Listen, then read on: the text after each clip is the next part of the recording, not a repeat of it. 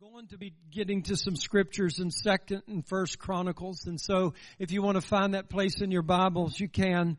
Second Chronicles and First Chronicles. I'm going to come to that eventually. I'm not coming to that right now, um, and they're not necessarily my text. I'm going to do something a little bit different for me, and um, I'm going to put some three scriptures up this morning that on the screen, and I just kind of want us to look at it together. Um, and go through some of these things together. But let me talk to you about this for just a moment. The Bible says faith ends in sight. And the Bible also tells us that faith is the substance of things hoped for and the evidence of things that we don't see. The Bible says whatever is not of faith is sin. And the Bible tells us that through faith we overcome. Through faith we prevail. This is the victory that overcomes the world, even our faith. God responds to our faith. Actually, God has given us faith. Jesus is the author and the finisher of our faith. And so I say that to you, and, and if you missed the service this morning at nine o'clock, I'd encourage you to listen to it during the week because it's a very relevant, important message about faith and what it is. And I believe there's a lot of presumption in the body of Christ that we call faith, but it's really not faith.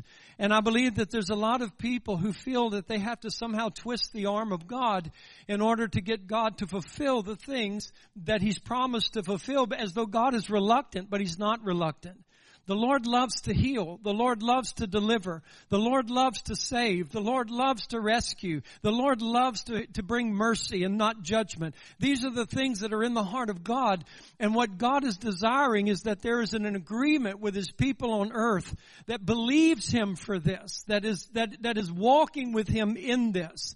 And so to be a people of faith, it is not simply the acknowledgement that God is able to do something. It is not simply the ability to quote a passage in the Bible and say, that is true. But the ability to live by faith is a life that is lived for the purpose of receiving what it is believing for.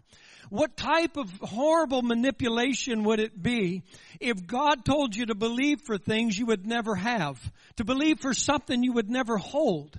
When God begins to share with us a promise or a purpose that is in His heart, it is because God intends to do it. And we as a people of faith begin to act upon that promise, and we never stop acting until we hold that in our hand. The Bible says that faith ends in sight. There's an ending to faith. And that ending is that what you're hoping for has now occurred. And if what you're hoping for has occurred, why would you continue to hope for it? You've got it. And you begin to celebrate that. And the whole time you're hoping for it, because you're a believer and you're acting in faith, you're acting in it with thanksgiving and joy because you know that the God who has promised is the God who will do it. And so this is certain. It's the evidence. It's the substance that I'm going to have what I have believed for. And so I say that to you because when we come before God and we pray and we worship and we praise God, there has to be faith in that. There has to be an expectation of what God is going to do. It is not an exercise for the sake of an exercise. It is not just simply believing a text of Scripture. It's not just simply believing that God could do something. He could turn this pulpit to gold. I don't believe He will turn it to gold, but I know that He can.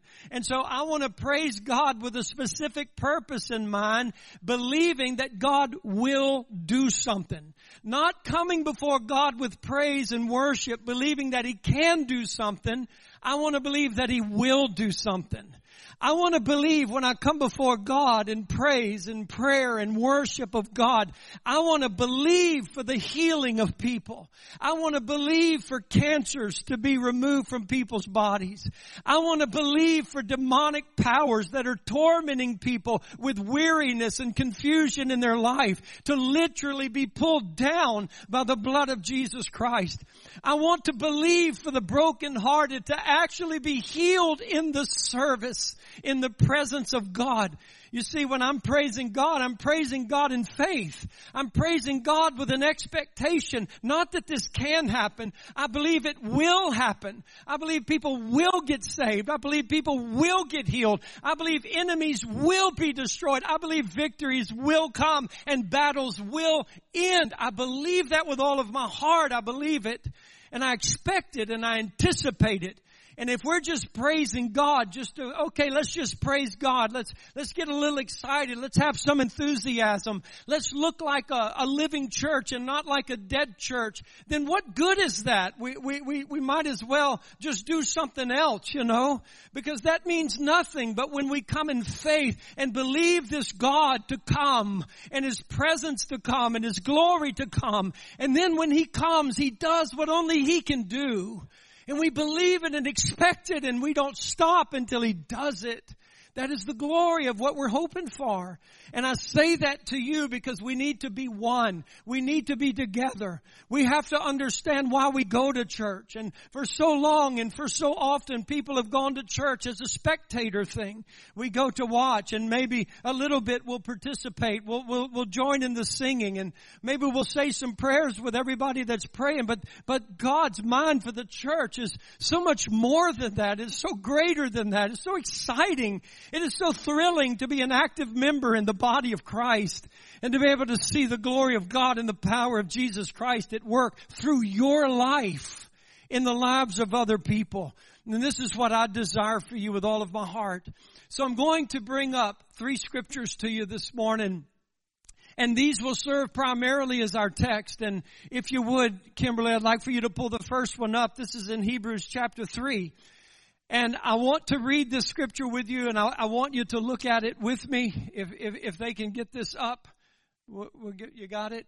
I want you to see this, and I just want us to read it together. But therefore, holy brothers, that's you. You are holy in the sense that you're set apart to God. You're holy brothers, and you who share in a heavenly calling. You're called by God. If you're a Christian, then not everybody in here is born again. So this doesn't matter to you. But if you're born again, and the Spirit of God lives in you, I'm a brother, I'm holy, I have a heavenly calling. Consider Jesus, the apostle and high priest of our confession, who was faithful to Him, who appointed Him, just as Moses also was faithful in all God's house. For Jesus has been counted worthy of more glory than Moses, as much more glory as the builder of a house has more honor than the house itself. Now listen to this. For every house is built by someone, but the builder of all things is God. And it's talking about Jesus building the house because He has more glory than the house. And that house is the church. That's what that house is. And Jesus has more glory than the church. But the church has glory because Jesus builds it. And so we have to understand that. Now Moses was a faith, was faithful in all God's house as a servant to testify to the things that were to be spoken later. But Christ is faithful over God's house as a son, and we are His house if indeed we hold fast our confidence and our boasting in our hope. And I want you to see this, that you're a holy brother. You have a heavenly calling. Jesus Christ is building a house, and He has more glory than the house. But the glory of the house is the fact that He's in it, and He has chosen you to be a part of His house. And therefore, when you gave your life to Jesus, you surrendered to Him. You died to Him. You became His. He bought you with His blood. And therefore, you have a responsibility or a calling or a privilege now to be in this house and to serve this house. Now, the next scripture that I want you to go to, if you will, and I want you to see Hebrews twelve. And um, if, if you would go to Hebrews chapter three, do you have that? Hebrews chapter three, verses one through six. That was, I'm sorry, Hebrews thirteen. She's, she's on the ball. Okay, here we go. So Jesus also suffered outside the gate in order to sanctify the people through His own blood. Therefore, and I just I just wonder how many of you would be a doer of the word. We all talk about that so much. And because Jesus was outside of the city and He suffered, and He did it publicly, and He did it to sanctify you by His blood, therefore you should go to Him outside the camp and bear the reproach he endured. I'm speaking to believers. I'm not speaking to religious people or churchgoers. I'm speaking to believers. That has to matter to you. There's no way that you can read that and not feel this sense of, man, I do want to give Jesus everything. Now, you should do this as well, because here we don't have any lasting city, but we seek the city that is to come. Through him, then, let us continually offer up a sacrifice of praise to God. Now, what is the sacrifice of praise? It is the fruit of your lips. You acknowledge his name. That's what it is. That's what you're supposed to do. Wow. The Father asked his Son to go outside the city and bear our reproach and be stripped naked and die on a cross with horrific suffering and pain. And all he asked of us is, I want you to go outside the city, and I want you to identify yourself with his approach, his reproach. And what I want you to do is just open your mouth and praise me continually. And for God's sake, why doesn't the church in America do that? But I'm talking to believers right now, that we would understand the significance of God's heart. And so he tells us that, let us continually offer up a sacrifice of praise to God, that is the fruit of our lips that acknowledge his name. Do not neglect to do good and to share what you have, for such sacrifices are pleasing to God. Obey your leaders and submit to them, for they are keeping watch over your souls, as those who will have to give an account. Let them do this with joy and not with groaning, for that would be of no advantage to you. Not it's it's it's not a disadvantage to the leader, it's a disadvantage to you. And so when leaders that oversee our souls, such as myself, come to us as the church, and we tell one another, listen, this is what God wants of us. He wants us to go outside the city. He wants us to separate ourselves and be holy brothers. And he wants us to go out, and he wants us to give the sacrifice of praise to him. And he wants us to do good to one another. Then that should excite us, and we should not discount that which leaders are asking us to do, because it disadvantages you. And I don't want you to be disadvantaged. And the next scripture that I want us to see is in First Peter Chapter two, this is verse five and nine.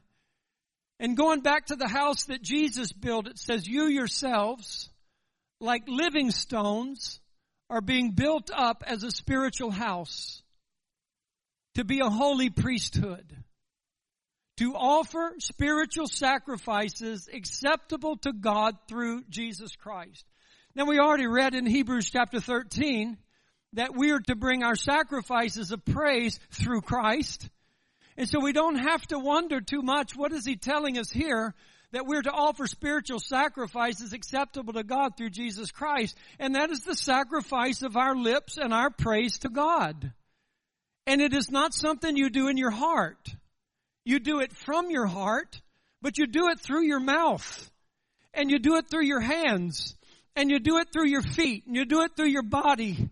And you lift your hands and you shout and you rejoice and you praise God and you acknowledge his name and you declare loudly and boastfully and proudly wonderful things about Jesus Christ unashamedly. And if for some reason you feel embarrassment, remember he hung naked for you outside the city. So bear the reproach, beloved. Bear the reproach. This is what he wants in his house. And if we can't do that in here, Wesley gave this wonderful message this morning about, you know, I've done so much for you. Why don't you praise me in the streets? We'll never praise him in the streets if we don't praise him in the house. If we're afraid of what Christians think about us because we want to praise God, we'll never speak up for him in our schools or our workplaces. We'll be far too embarrassed. And so he tells us, you are a chosen race, a royal priesthood, a holy nation, a people for his own possession, that you may proclaim, that is what you speak, it is what you declare, it comes out of your mouth, that you may proclaim the excellencies of him who has called you out of darkness into his marvelous light. And so here in these three scriptures we've looked at, we see the house that Jesus is building, and we see that you and I are indeed that house, and that we have been given a mandate. We have been given an instruction, or a privilege that I would say, and that is, so identify yourself with Jesus Christ that the way they treated him, they treat you. And the more that they begin to treat you this way and hate you for the cause of Christ and because you're a follower of Jesus Christ, and that reproach begins to come upon you, then begin to lift up your voice and lift up your praise and acknowledge his name and declare his glory and declare his worth, because we have no one like Jesus, and there's no Savior like Jesus, and there's no healer like Jesus, and no deliverer like Jesus. And I want the whole world to know that that's the truth.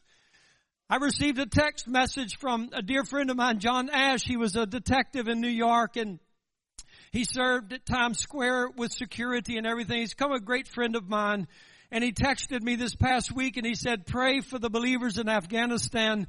Many have been martyred, and they have been put to death." Some of us have seen some of that footage and that situation of those beloved men and women going into heaven. I, I, it was the most... It was the most amazing sight I think I've seen in, in such a very long time. And then this report, he sent me a text out, and he said, "Listen, pray for them, because the news is coming out that at the end of last week that they were going to martyr the groups that they had corralled together that were Christians. And at the end of the week, these Christians were going to be martyred as well." And there was a news, some newspaper, some, some report that had heard this and seen it and was sending the reports out to the world, said that you could hear the Christians in their encampment. You could hear them singing hymns to God. They're about to die, and the last thing that they really wanted was to be rescued. They wanted to go home. And they were singing and they were praising, and this is totally just not logical. What in the world? And yet it is, their death has brought more into Christ, because they bore the reproach and they acknowledged him. And it was so beautiful what God was doing in their life. The church is the house of Jesus Christ. We all know that. We say it. We say it boastfully, boastfully and adamantly, you know, "Oh, the church is not a building. I am the church." Well, then be the church. Be the church. Gather together. Encourage one another. Strengthen one another. How can you say that you love God whom you haven't seen if you don't love the brothers that you see? Give your life. Don't spare an ounce. Give everything to help the body of Christ and the glory of Jesus Christ in the house. Come together and build it up, and let your praises soar to God, because something is happening, and faith knows something's happening. God is enthroning himself on that praise, and healings are coming, and miracles are coming, and salvations are coming. And we serve God in the house, and it takes a congregation. It really does. I, I do not by any means think that everybody that goes to church is a Christian. I do not think that everybody that's in this room this morning is born again believer and going to heaven when they die. I don't believe that.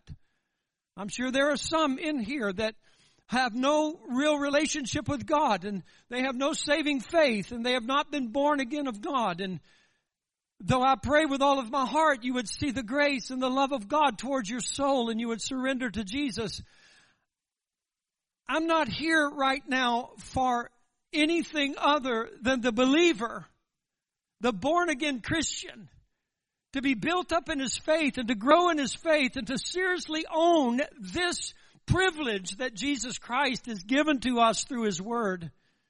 And it takes all of us to do it. Nothing can stop the Holy Spirit. Nothing can stop the moving of the kingdom of God. Nothing can stop the purposes of God in the earth, but a church that is divided and not united. A church that would read the Bible and agree with the Bible and agree to the verses of Scripture, but not act upon those verses of Scripture. It's as much of a denial to not do it as if to disclaim it and say, "I don't even believe it." I give you an example of some of these things that I think God gives us as a shadow and as a type of how we need to work together, and we need to be in unison together for the glory of God and the power of God and his presence. I want you to understand, and I've said this to you before, but in the Old Testament, when the twelve spies went into into the promised land and they looked it over, they all came back, and and ten of the spies stood there as just ten men in the face of a nation. And the ten men all testified to everything in that land was just as God had said. The promises are there, the houses are there, the vineyards are there, the fruit is there, everything just like God has said. But there's also giants in that land, and there's fortified cities in that land. And our assessment of all of this is we cannot go take it. We cannot do it. Those ten men sowed a spirit of fear into the nation of Israel. And then you have at least three great stalwarts of faith. You have Caleb, you have Joshua, and you have Moses, and you could put Aaron in there as a fourth man, who tear their garments and fall on their faces and beg Israel, look what God has done for us. Look how God brought down the greatest power on earth, Egypt. Look how God parted the Red Sea. Look what God has done for us. Oh, if God is for us, let's go do it right now. But with all of their heart and all of their faith and all of their fear of God, they could not turn the nation back to God. And the spirit of fear settled in upon that congregation. And instead of them being able to go into their promise, they forfeited that. And only their children would be able to go in and possess that promise. And they would live the rest of their life barren in a wilderness where they could have lived in promise and abundance. Church, I believe this is a message for us in the last days, that there is a desire of God to bring His church into such abundance. There has been a stirring within churches and pastors, evangelists, and ministries all over the earth that we are not simply on the verge of an incredible move of God, but an incredible move of God is already underway. That revival has already broke out in the earth, and there is a sweeping tide of God's Spirit and God's power that is moving. There is miraculous demonstrations of the Holy Spirit through His church, and nations and countries around the world, North Korea, China, Iran are some. Afghanistan's another one that's reporting miracles of God and conversions to Jesus Christ in the midst of persecution. God is moving and He is underway. And I believe that the cry of Jesus Christ is, when my church, when my house will come together, and it will come outside the city, and it'll be a holy brethren, and it will come outside the city and bear my reproach, and and lift up my name and exalt me and praise me and boast in me. I will come on that praise, and I will shake the nations. And I pray America doesn't miss it. I pray America does not miss this. And yet there might be those within particular congregations that just don't agree. I just don't agree with that. I just don't want a part of that. And that's where you come back to the Hebrews thirteen. Obey those that have authority over you, who preach the word of God to you, who watch over your souls, so it will go well for you. Because there's a lot of times, well, I just don't agree. And a lot of times we don't agree with it because we don't want to do it. We just don't want to do it. We're embarrassed. It's just not my way. It's not my tradition. It's not my thing. It's not the way that I was brought up. Who cares about your thing, your tradition, your way? Go into this book and find out how God says to approach Him, and just let this be your way. Let this be your approach to God, and you will find that you come with lifted hands, and you come with thanksgiving, and you come with praise, and you come with shouting, and you come with joy, and you come with dancing. And then the presence of God comes. And when the presence of God comes, no more fighting, no more petitioning, no more battles. Don't even shout anymore. You don't, may not even dance for a long time, because now the presence of God is coming. It's just like, whew, you're just floored by Him. Much like Wednesday night. And you're just moved in His presence to stillness and quiet. And who needs to fight? God's here. And who fears hell? God's here. And what is my dilemma? God's here. And that's the presence of God. And He comes and He inhabits the praise of His people. And if that's what brings God's presence, is His people praising Him, why would the people of God not do it? And I'm not talking to lost people. I'm just talking to the church this morning. Why would we not do that? And praise God that we do. Jesus went into his hometown. He was going there to do a lot of miracles. And he goes into his hometown, and few people speak up. Always religious. Always religious. And the religious people spoke up. They, oh, oh, time out. Who is this guy? We know him. Why, he grew up here. Mary's his mother. These are his brothers and sisters. And just a few religious men raising their voice made, listen to me, they made Jesus common. And in making Jesus common, they stirred up unbelief that he's nothing more than us. And the Bible says that Jesus could do no mighty thing there, but he did heal a few. And beloved, the only thing, well, I, I wouldn't say the only thing, but one of the essential things in having the liberty of praise is the revelation of God. Because for too many people, God has been made common. And he's not. There's nothing like him. No one like him. And when a person has had the revelation of this glorious God, you can't help but let it out. You can't. And it is the revelation of God that leads the people of God into praise. You can have knowledge. You can have intellectualism. You can have scripture knowledge. You can have P H Ds by your name. That doesn't mean anything. It's the revelation of Jesus by the Holy Spirit. And you see how beautiful he is. And you see how lovely he is. And you see how wonderful he is. And he compels you. He compels you. The shyest people get married. The shyest people get married. And you know what they do? The shyest people. Now, some people are not shy and they get married. But the shyest people get married, and you know what they do? They spend a fortune. They invite all of their family and all of their friends. And they want all of them to sit there and watch me walk down the aisle.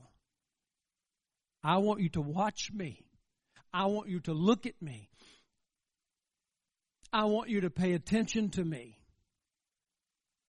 And then after I walk down the aisle, I want all of you to sit there and keep watching me.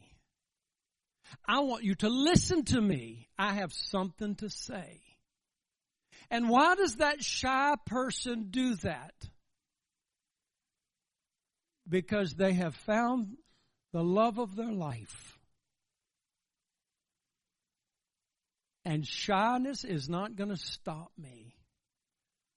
As a bride may say, walking down that aisle to my husband in front of my fan, friends and my family, even when it is so unnatural, and I want them to sit there and I want them to watch me and I want them to listen to me tell him in front of everybody, I love you. And when a person has that revelation of love for Jesus Christ, you'll never question it again. And your shyness will never stand in the way again, because you want everyone to know how much you love him and how beautiful he truly is. I want you to just read a couple of scriptures with me in Chronicles.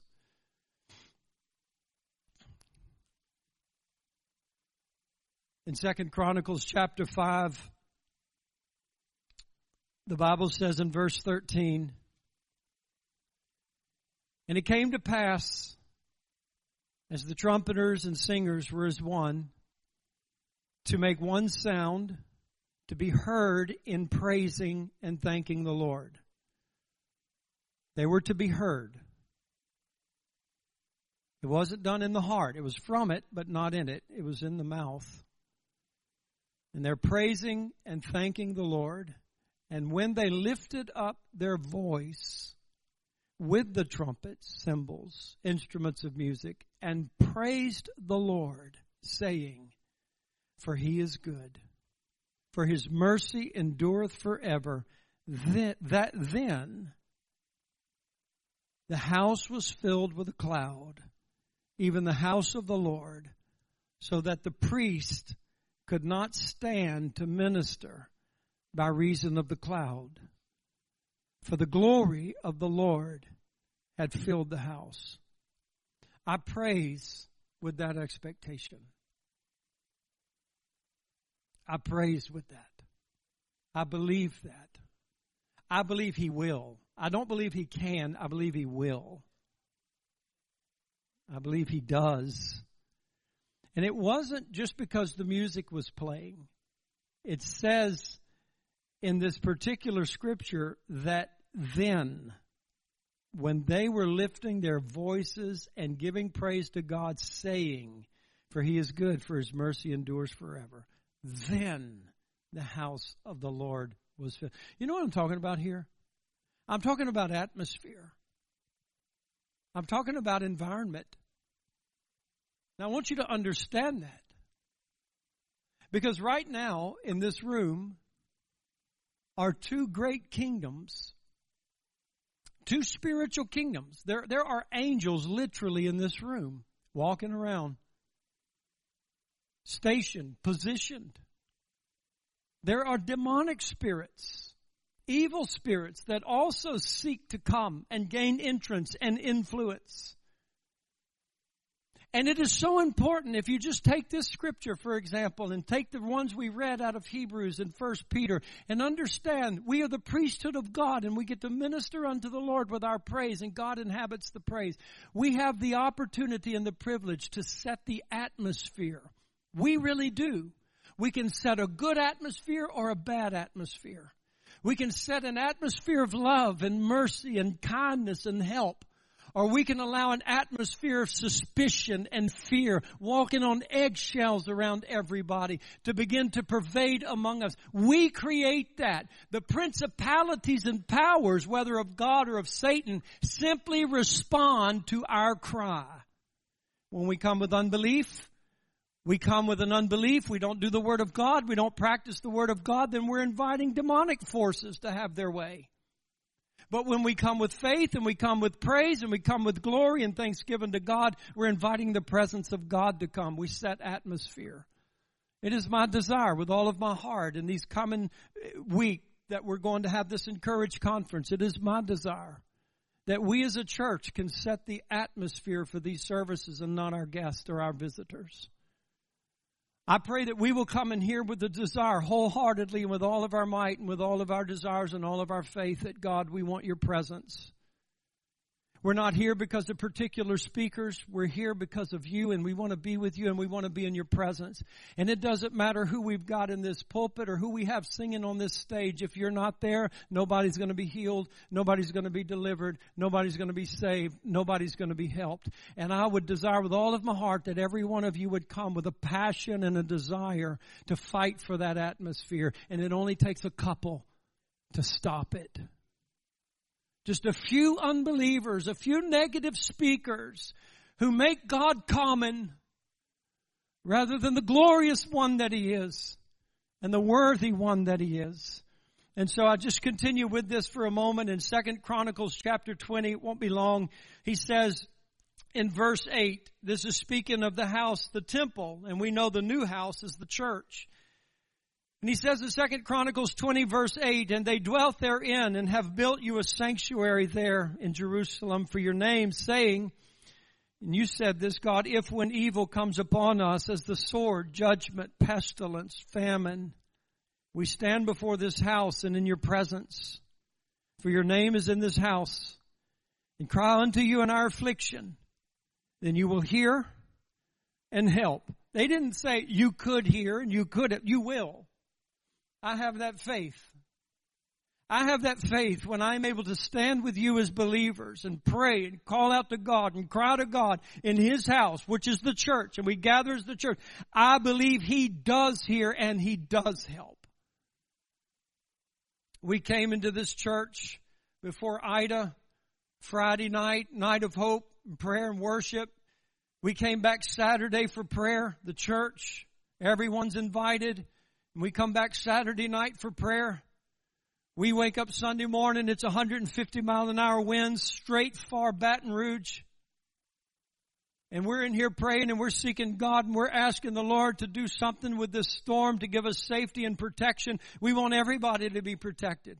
We don't want anybody to suffer. We don't want any churches or cities to suffer. We don't know. And I just remember us praying, and while we were praying, I said, God, I just want to post angels at the Gulf of Mexico and have them resist the winds. And this was going on in our prayer meeting on Sunday. And the Lord just said, I'm not going to resist these winds. It's coming. It's going to be a storm and it's coming. And I said, God, would you let an angel bump it? Just let an angel go shoulder bump it. Just move it more between the swamps of, of, of here in New Orleans or whatever. But Lord, help us and protect people, God. And, and I just prayed that, and I said, and I just felt this authority. We're all praying together as a group. And I said, God, the day is soon coming when you will pour wrath out without mercy. This world is coming under the most severe judgment that it's ever known. But this is not that day. This is the day of mercy, God, and I'm asking for mercy. And if you must bring that storm for whatever reasons you allow it, protect our families, protect our church, protect our lives. And do you know He did? He did. And I thank God that when we came back to this house, what we just read here, which is a shadowing of the real to come. And when this church came to house, to church, to be the church, and we prayed, He heard us and He helped us. It's true, guys. It's true. And would to God we'd do this more and more and more, and we wouldn't have to have a one hundred fifty mile an hour hurricane coming at us or a covid nineteen. We'd just be the church of Jesus Christ. We'd know what God wants, and God would move in this earth with such power. But He does that because the church comes together. And then if you would just notice in chapter twenty, just a little bit more in verse twenty and twenty-one, they rose early in the morning. They're going out to war. They're going to fight these people. Jehoshaphat says, believe the Lord your God. Be established. Believe His prophets. You'll prosper. In verse twenty-one, when they had consulted with the people, He appointed singers unto the Lord, and that should praise the beauty of holiness. And as they went out before the army to say, praise the Lord, for His mercy endures forever. They were saying that. They weren't singing that. It was a group of praisers. Verse twenty-two, when they began to sing and to praise, the Lord set ambushments against the children, against the enemies. When they began to sing and when they began to praise. And you can sing without praising. But I don't believe you can praise without praising Him and singing to Him and worshiping Him. And I just wanted to give this last, this last little scripture, if I could, that I just think is so remarkable of God. David was consumed with the house of God. It moved him so much. It so stirred him. And this is in First Chronicles twenty-nine. And he says in First Chronicles twenty-nine, verse three, I have set my affection to the house of my God. I have set my affection to the house of my God. And when I think about that, and I think about the New Testament and the scriptures that we read together out of Hebrews, Jesus builds this house. And Peter says, we are that building. We are the stones, the living stones that He uses to build this house. And He puts this house together. And everything we read about in the Old Testament is a type and a shadow of that house that's going to come that we call the church today. That Jesus came and He declared that He said to the people in, in Jerusalem, He said, my house shall be called a house of prayer for all nations. And you've made it into a place of merchandise. And if you would have gone into the temple in that day, you would have found cages of animals and livestock and birds and other things, and they filled that house up, the temple, literally with livestock and everything, so that people could come and they could purchase these animals and then take them to the priest for their sacrifice. There wasn't any room for people. And Jesus says, my house shall be called a house of prayer for all nations. And he slowly made a whip and he put the cords together and he rises up after he made it, because he's not with lost temper. He's very calculated in what he does, and he overturns the money changers' tables, and he takes the cages and the animals and he releases them all, and he moves them all out of the temple. And when all of the merchandise was moved out of the temple, what does the Bible say came in? The cripple, the blind, the hurting, and he healed them all. He healed them all. And, and Jesus was saying, this is what my Father has always wanted. And I will build him that house that will actually do that for him. And I'll use you, and I'll use you, and I'll use you, and I'll use you, and I'll use you. Not because you're worthy, but because I am. The glory of the house is me. And I'm going to put you into this house. And you know what I ask you to do? I ask you to praise me. That's your ministry as a priest. Come praise me. Come boast in me. Come lift your voice to me. Because if you do, I'll come. And if I come, I'll take care of everything else. I'll fight for you. I'll deliver you. I'll comfort you. I'll heal you. I'll counsel you. I'll strengthen you. I'll carry you. I'll do all of that. You praise me. And that's our privilege as the house. And he's going to do those things through us in the context of gifts. The gifts of the Holy Spirit. And if you remember our study from the Song of Solomon, it's the story of Jesus and the church and the love. And Jesus would say to the church, one look from you ravishes my heart. And the Bible says that how beautiful are those that worship God in the beauty of holiness. And you know what that means? You know what's beautiful to God? It's those people like David who say that I have set my affection on your house. And for us, that's you. I have set my affection on you. And then when you become that priest and you're really praising God, you move about that house believing that there are gifts of the Spirit in your life. And you minister to one another. And you go to people that are sick and you're praying because the presence of God is here, and you're believing for God to heal them. You're believing for God to give wisdom. You're believing for God to give counsel. That ravishes the heart of God.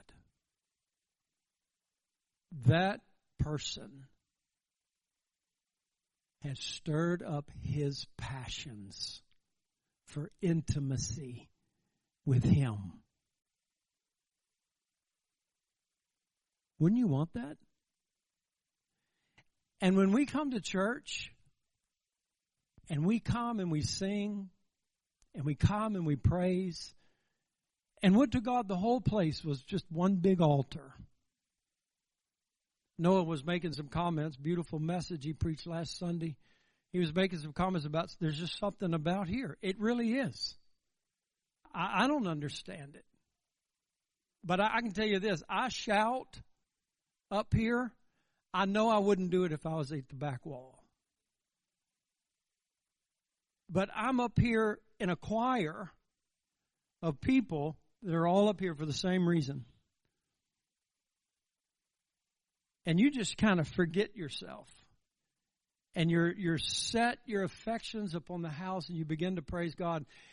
And do you know, and, and look, I'm not trying to divide the church and say, you got these people, you got other. I'm not doing that. We're all here to praise. Wherever you are, you can praise God. You can praise Him there. You can praise Him in the balcony. But you praise God, you enter in. But when we are praising God, do you know what we're doing? We're fighting for you. We're fighting for you. That's what our faith is doing. We're fighting cancer in this altar. We're fighting Parkinson's disease in this altar. We're fighting Louisiana environment for you in this altar. We're fighting oppression. We're fighting hell that has blinded the minds of so many that don't believe. We're fighting unbelief. We're fighting. Fighting for you. Join us. Join us wherever you are. Join us in that fight for the body of Christ. Set your affection upon it. Because if you set your affection upon the church, then you've certainly set it upon Jesus. Because if you've set your affection on Jesus, you've certainly set it upon the church. You cannot separate Him, the head, from the body. I want you to stand with me. And I pray and I desire that you understand the intent and the desire that we have and the privilege that we have been given to be priest in this house that is called the church. Wherever you are, you're a priest of God, to offer sacrifices to the Lord, which is the fruit of your lips. That's it, the fruit of your lips. So I would like for us just to begin to praise Him now. You know, and people might say, well, I don't know what to say.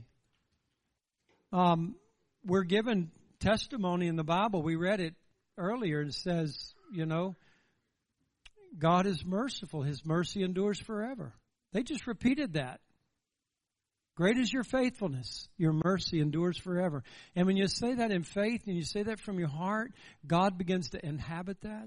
And then when you're giving praise to God, what is your expectation? God. God's going to come.